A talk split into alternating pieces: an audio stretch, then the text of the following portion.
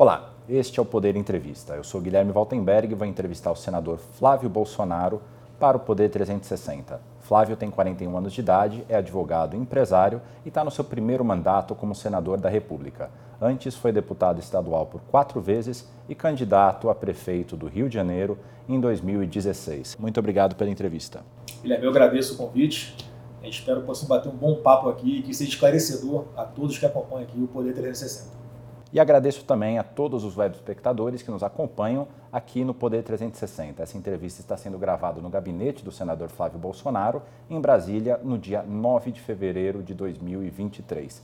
Começo a entrevista perguntando: quando que o ex-presidente Jair Bolsonaro pretende voltar ao Brasil?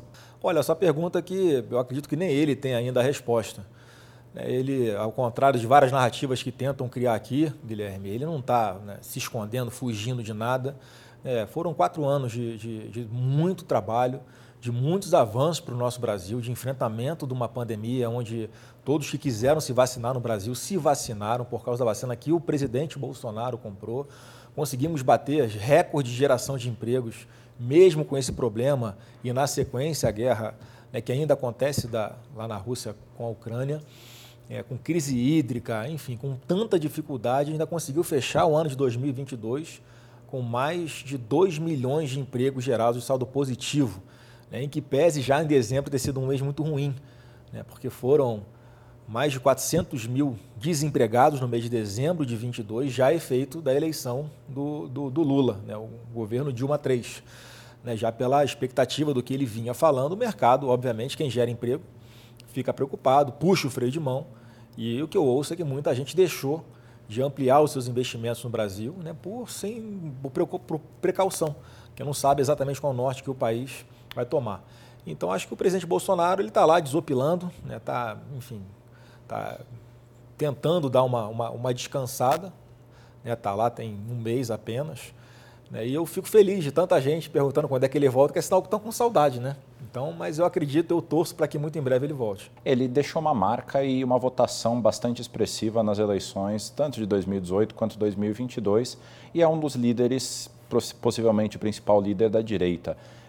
Ele já definiu se ele pretende ser candidato novamente a presidente em 2026? Olha, o natural é que ele seja candidato no 2026, Só que em 4 anos, na política principalmente, muita coisa acontece. E o presidente Bolsonaro, diferente de outras lideranças, ele, por não ter vaidade, por não ter orgulho, por ser uma pessoa muito simples e que criou muitas lideranças junto com ele. É bom lembrar que ele sempre foi um presidente que dava o crédito de alguma medida positiva do governo para o ministro daquela pasta.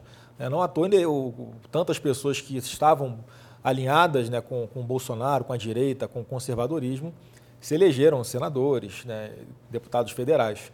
Então, independente de qual seja a decisão dele lá na frente, certamente a direita vai estar muito bem representada com alguém próximo a nós, se não for ele próprio. E, obviamente, que todo, na minha cabeça, o trabalho é para que eles sejam o candidato a presidente de 2026. E, na sua opinião, por que ele não ganhou as eleições de 2022? Olha, foram vários fatores, Guilherme? Foram, muito antes dele tomar posse, uma parte da imprensa já vinha tentando desconstruir a sua imagem, criar uma imagem de uma pessoa, uma ojeriza a Bolsonaro.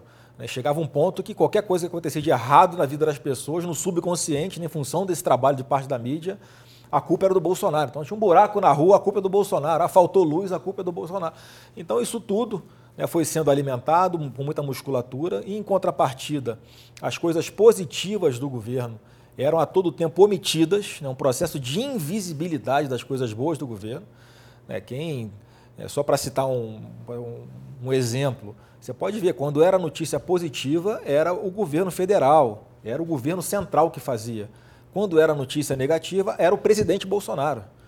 Então, o tempo inteiro, com essa estratégia, essa técnica de imprensa, de desconstrução de imagem, eu acho que teve também, no meu ponto de vista, um descompasso, um tratamento diferenciado nas campanhas de Bolsonaro e do PT por parte das autoridades eleitorais. Isso a gente presenciava toda hora, era muito difícil. A gente requerer alguma coisa que a gente teria direito, que achava que era justa, todo o tempo ter isso negado, e em contrapartida para o lado de lá, o tratamento era diferente. E, assim, censuras a várias redes sociais que nos apoiavam, complicações em aplicativos de transmissão.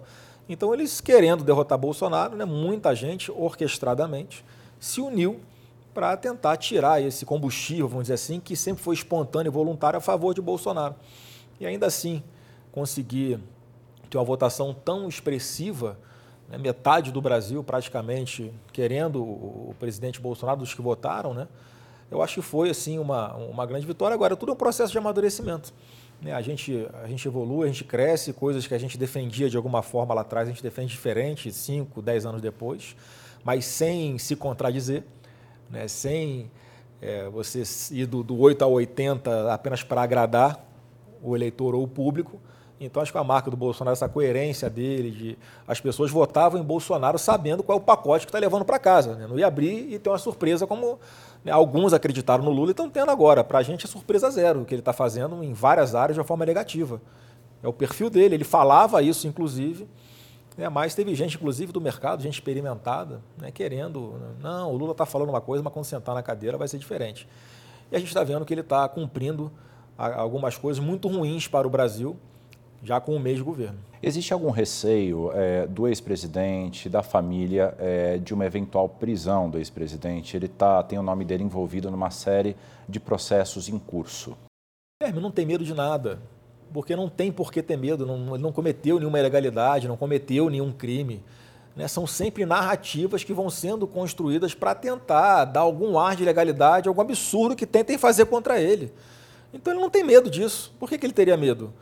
Como bem falou Michele, quem tem que ter medo de ser preso não é o Bolsonaro, é outras pessoas que eu não sei quem ela quis dizer, mas o Bolsonaro certamente não tem por que ter medo disso. Agora, você vê, se tem muitos parlamentares, por exemplo, que têm medo de se indir para uma tribuna e defender aquilo que ele acredita, né, por não saber qual vai ser a reação de algumas poucas autoridades do judiciário, de censurá-lo, de puni-lo, isso não é um Estado democrático de direito. Então, alguma coisa não está normal e assim, eu fico até impressionado como é que algumas pessoas acham que a gente está vivendo um momento legal, uma democracia plena, e não está. Né? Então, assim, isso tudo, todo esse contexto é que gera essa narrativa de que o Bolsonaro pode ser preso, pode se tornar inelegível. Não tem por que isso acontecer, a não ser que seja a vontade de alguém que tem tinta na caneta para fazer, na mão grande, na covardia, na ilegalidade. E aí as consequências disso só Deus sabe, né?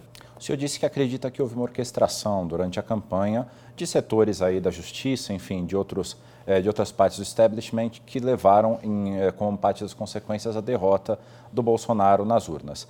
Essa mesma orquestração que o senhor avalia que aconteceu nas eleições não poderia também estar acontecendo de alguma forma agora que pudesse eventualmente levar a uma prisão dele, numa volta dele ao Brasil? Eu acho que seria uma burrice para essa linha, né? Porque se vão para uma agressão dessa ao Estado Democrático de Direito, tendo como vítima o Jair Bolsonaro, né, eles vão ou criar um grande mártir, vão vitimizar uma pessoa boa, uma pessoa correta, uma pessoa que passou 4 anos aqui e não teve esquema de denúncias de corrupção, né, comprovada contra o seu governo. Né, diferente agora com o mês do governo Lula, que já temos aí 3 ministérios alvo de problemas criminais. Então, você pegar uma pessoa que é do bem, que é correta, aí na mão grande, tentar prender, tentar deixar inelegível. Então, qualquer coisa que façam, vão transformar o Bolsonaro numa pessoa muito mais forte, porque o brasileiro tem isso, de se identificar, né, com quem está sendo vítima de alguma injustiça. Então, eu não acredito sinceramente que isso vá acontecer, nem a sua inelegibilidade, porque se tentam fazer isso, a população hoje em dia claramente percebe, né, que se isso acontecesse, que estariam tirando uma pessoa que teria grande chance de ser eleita presidente da República, porque eles não querem. Né, que país é esse que algumas pessoas se acham no direito de decidir pela população, pelo eleitor? Né, quer dizer que um ministro do Lula pode tomar uma decisão porque ele acha que é melhor para o Brasil e ignorar a vontade popular? Né, então, esse tipo de coisa se resolve nas urnas. Né, então, ele é inelegível. Ele certamente vai ser o maior cabo eleitoral que o Brasil já viu. Como eu falei, porque o Bolsonaro deixou tantas lideranças que ele pode apoiar, que vão ganhar muito mais força com essa situação de opressão injusta contra o presidente Bolsonaro. E mais, eu imagino que na cabeça da esquerda seja melhor o Bolsonaro elegível, né? Já que eles acreditam que pode ter mais chance de vencê-lo do que uma outra pessoa que surja do nada. Então, acho que isso aí são fantasmas que ficam, né, rondando, mas que no fundo, não, certamente não vão se concretizar. E qual a sua interpretação sobre a prisão e a inelegibilidade de Lula em 2018? Olha, eu acho que ele cometeu vários atos de corrupção. Né? Foram bilhões devolvidos por delatores, foram dezenas de pessoas que apontavam o dedo para o Lula, inclusive pessoas muito próximas a ele, que ele tinha conhecimento, que ele se beneficiava dos esquemas de corrupção. Eu acho que ali, por um problema processual lá da vara de Curitiba, né, que depois veio à tona por um vazamento ilegal de informações, né?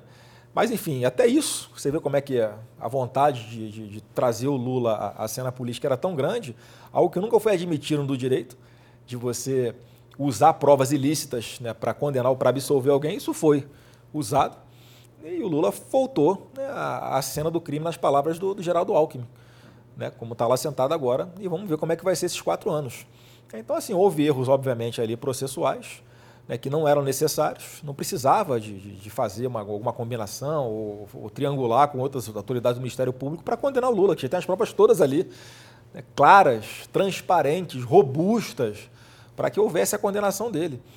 Aí, enfim, a dinâmica de como as coisas foram acontecendo, né, com a Dilma querendo dar um posto de ministro para ele, para que ele, né, ganhasse o foro por prerrogativa de função, acho que foi ele determinante para a sua prisão. E agora o presidente Lula, já no exercício do poder, tem criticado bastante o presidente do Banco Central, Roberto Campos Neto, e lembrando que a autonomia do BC foi definida no governo de Jair Bolsonaro. Como é que o senhor interpreta essas críticas? Ele está querendo chamar, o PT está querendo chamar o Roberto Campos Neto para falar, para se explicar aqui no Congresso pela inflação ter subido, ter batido o teto da meta. Como é que o senhor interpreta essas possibilidades? Todo mundo já percebeu que é uma desculpa dele para o fracasso, que é óbvio que vai acontecer. Então ele quer arrumar um bode expiatório. Eu acho que tem um triplex na cabeça dele, com 3 andares de Bolsonaro, que ele só pensa nisso o dia inteiro e as pessoas estão esperando a picanha até agora. Então, óbvio que ele, ao atacar o Roberto Campos Neto, está atacando o Bolsonaro, só que eu acho que esse é um legado da gestão Bolsonaro que não vai ser desfeito jamais, que é a independência do Banco Central. E o Roberto Campos Neto foi uma pessoa escolhida o melhor presidente de Banco Central do mundo, em especial pelo enfrentamento à pandemia. Porque aqui a gente tem que lembrar que o Brasil, né, não teve desemprego em massa, que a inflação ficou controlada abaixo dos Estados Unidos, né, o preço aqui do combustível, da comida, está mais barato do que na Europa, nos Estados Unidos. Quer dizer, o Brasil deu exemplo para o mundo e muito em função da atuação do Banco Central. E, obviamente, a função dele é controlar ali o poder de compra, que a moeda brasileira não se derreta, né? Então, portanto, controlar a inflação. Foi feito com maestria, né? O que estava dando certo continua sendo aplicado agora, né? Porque o Lula fala tanta besteira, um boquirroto, que ele próprio é que causa essa instabilidade e obriga o Banco Central a não baixar o juro. Então, o Lula não desceu do palanque ainda. Ele fica atacando o Roberto Campos Neto, uma pessoa altamente qualificada, respeitada e competente, porque ele já sabe que o governo dele vai ser ruim. Vamos ver como é que vai vir o Caged agora de desemprego, né, o nível de emprego, de janeiro de 2023. Porque se vier na mesma sintonia do que foi dezembro de 2022, ele vai começar o governo de uma forma desastrosa, com o desemprego crescendo de uma forma forte. A inflação continua sendo controlada por causa do Banco Central e eu gostaria muito, de verdade, que o Roberto Campos Neto viesse aqui para o Senado, atendesse a esse convite ou convocação, para dar uma aula para os petistas, para eles entenderem que, né, a prática é outra daquela teoria maluca que eles estão pensando, comparando com situações de outros países, né, que tem inflação baixa, com juro baixo, a inflação não está mais alta que no Brasil e está com juros mais baixos que no Brasil. Cara, cada país tem a sua realidade. É de um amadorismo, é de uma infantilidade querer fazer esse tipo de comparação. Então, espero que o Roberto Campos Neto venha para cá e dê uma aula para os petistas, né, para que eles possam aplicar isso na prática do governo federal, para o Brasil não quebrar.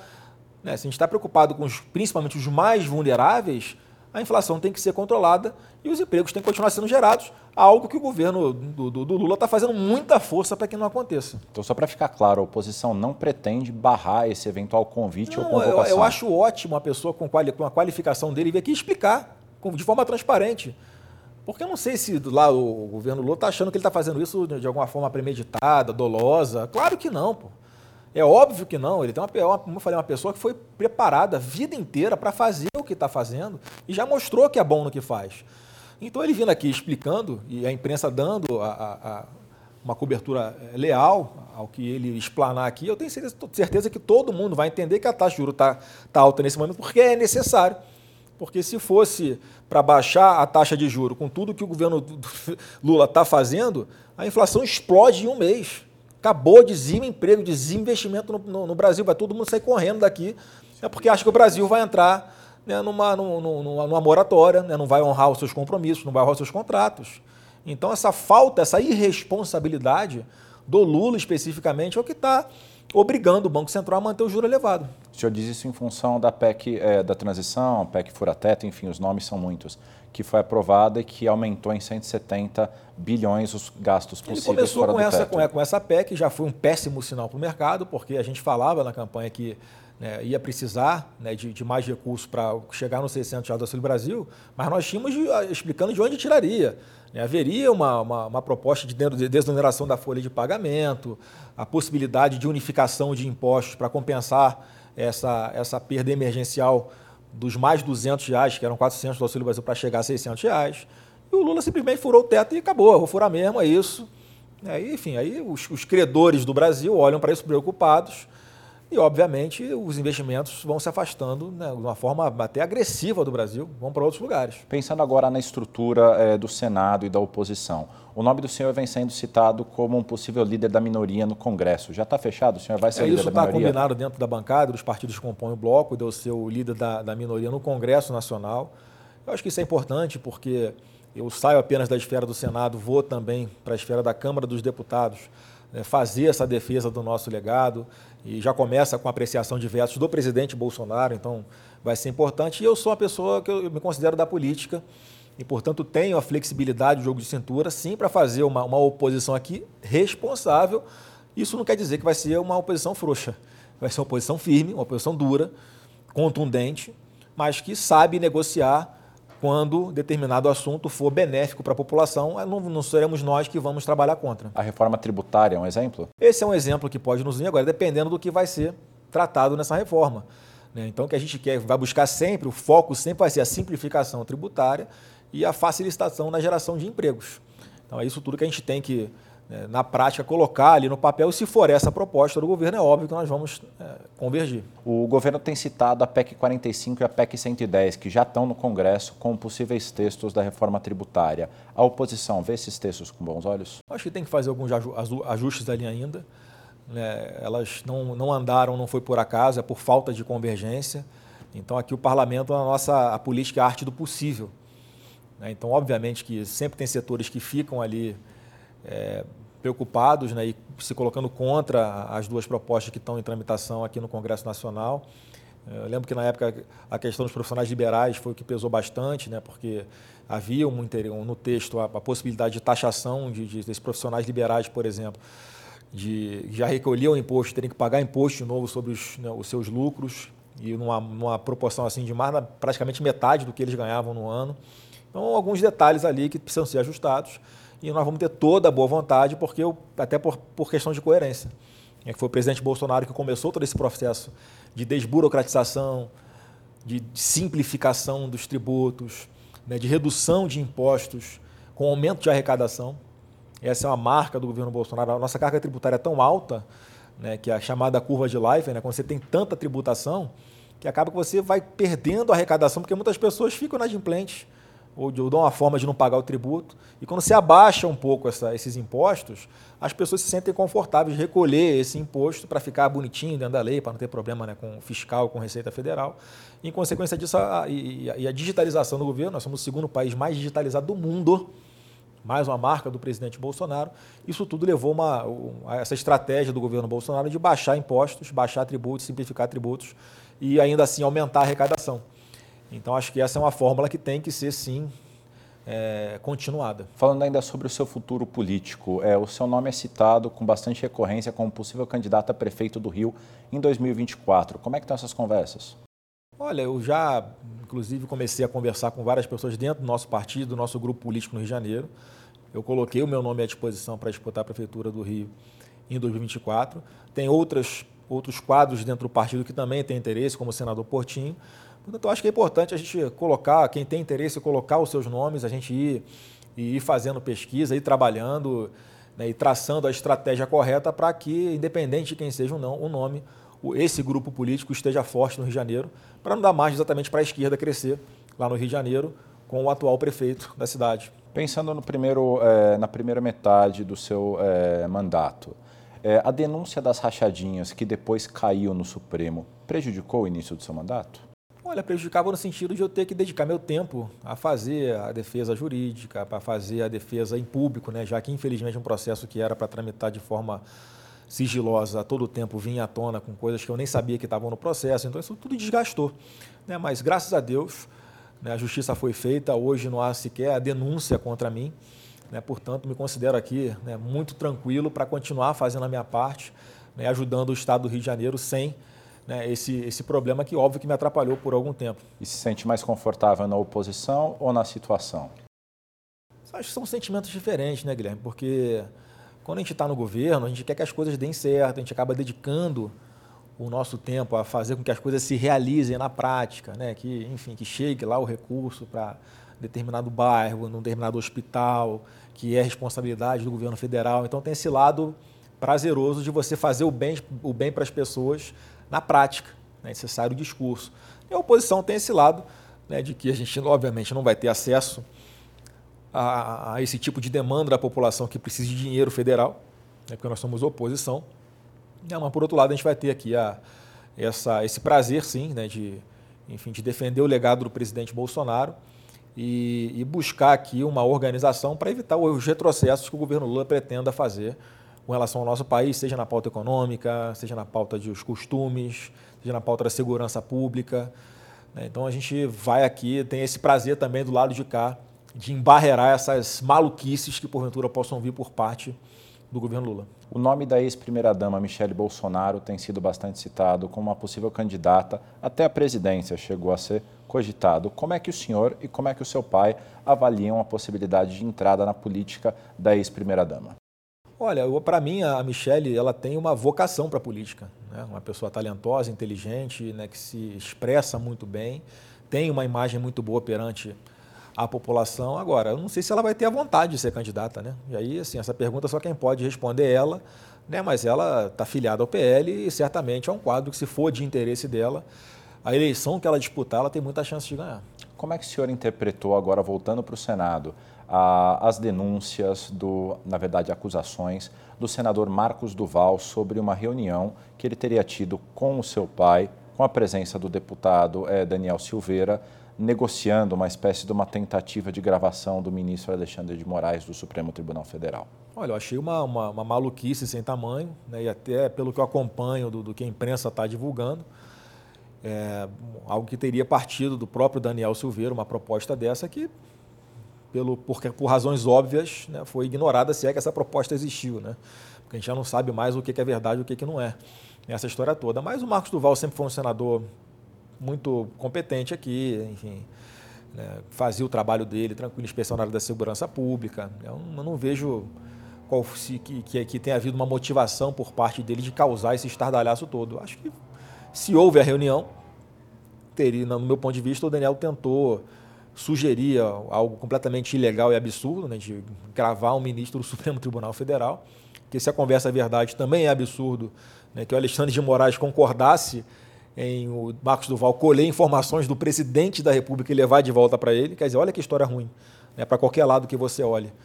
Né, então, assim, para mim, analisando tudo aqui de uma forma jurídica, para mim é um fato atípico. Simplesmente não existiu crime. Eu diria até que é o chamado crime impossível, né? Sabe quando uma pessoa quer processar outra? Você me prometeu vender um terreno na Lua e não me entregou. Pô, é um crime impossível, todo mundo sabe que não dá para vender terreno na Lua.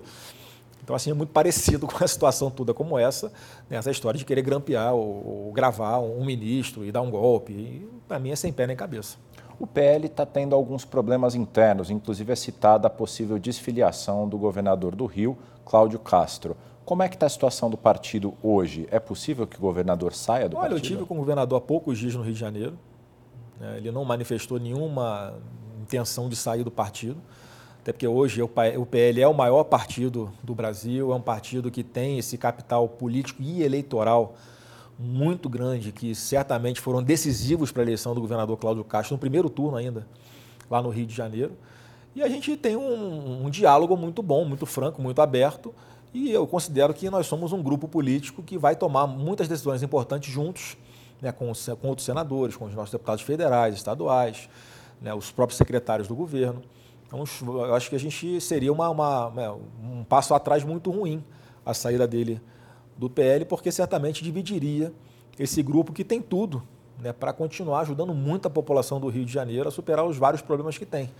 Né? Então, eu não acredito na saída dele, né? Defendo que ele, né, continue no PL, né, porque certamente isso traria um desgaste também, na meu ponto de vista, traria um desgaste para ele com relação a esse capital eleitoral, né, que o PL tem em função do Bolsonaro.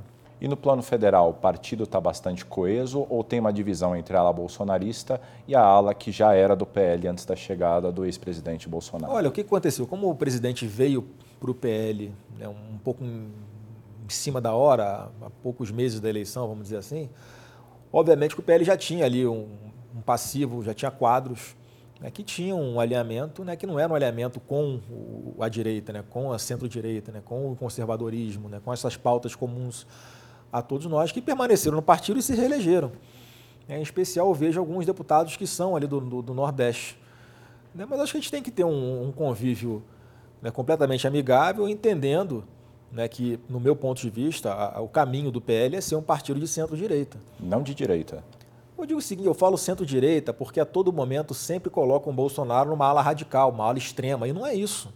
O presidente Bolsonaro cansou de dar declarações públicas de ser contra atos de vandalismo, de ser contra fechamento de rodovia. Ele falava exatamente assim, não vamos fazer igual à esquerda. Isso não é um papel do eleitor, não é o perfil do eleitor, né, de quem gosta, de quem vota, de nós, quem nos acompanha. Lembra também, durante a campanha aconteceram alguns fatos lamentáveis, até de morte, né, aquela situação de um aniversário que estava tendo de algum simpatizante da esquerda. E, enfim, teve aquela discussão, o cara foi, tacou areia na criança, no filhinho pequenininho desse cara que era considerado bolsonarista, aí deu a confusão. Ele veio a público e falou, olha, não, eu repudio esse tipo de ato. O Jair Bolsonaro falava, eu fui a única vítima de verdade até hoje desse ódio da esquerda. Ele tomou uma facada e quase morreu. Foi dada por um ex-integrante do PSOL. Então ele falava, se eu não quero isso para mim, eu não quero para os outros. Então é importante fazer essa linha de corte do PL ser um partido de centro-direita, porque não adianta querer rotular o partido inteiro, o grupo inteiro, quase 100 parlamentares, mais de 100 parlamentares, se contar deputados federais e senadores, como sendo extremistas, que não são. Então, dentro do PL não é um partido tão homogêneo assim, né, mas também não é tão heterogêneo, não é tão dividido, né, não tem várias alas. Então, acho que o PL tem tudo para continuar sendo o maior partido do Brasil por muito mais tempo ainda. E eu acho que esses próximos 4 anos, o próximo mandato de quem entrou agora na Câmara Federal, no Senado, os deputados estaduais, vão mostrar que nós temos quadros altamente qualificados, preparados e ponderados para que possam juntos construir aqui, nas divergências, possam construir coisas que levem benefício para a população. Senador, vamos fazer agora um jogo rápido sobre alguns temas polêmicos. Eu vou te perguntar a tua opinião, se o senhor é a favor ou contra. Vamos nessa? Vamos. Que o senhor avalia sobre o concurso para policiais legislativos? A favor ou contra? Eu sou a favor. Lula? Contra. Alexandre de Moraes? Contra. Fernando Haddad como ministro da Fazenda? Absurdo, contra. Reforma tributária com imposto sobre grandes fortunas?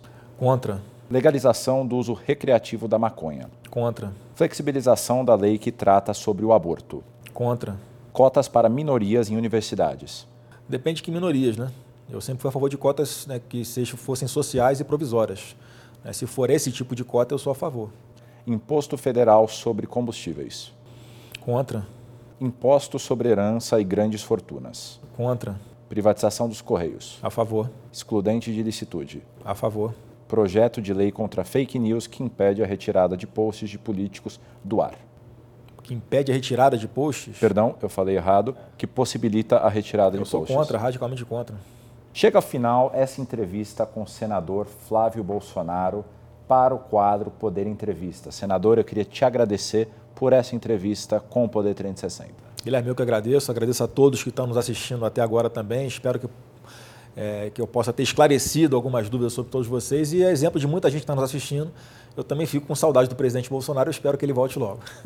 E agradeço a todos os web espectadores que assistiram a esse programa. Essa entrevista foi gravada no dia 9 de fevereiro de 2023, no gabinete do senador Flávio Bolsonaro. E para ficar sempre bem informado, curta a página do Poder 360 e ative as notificações. Até a próxima.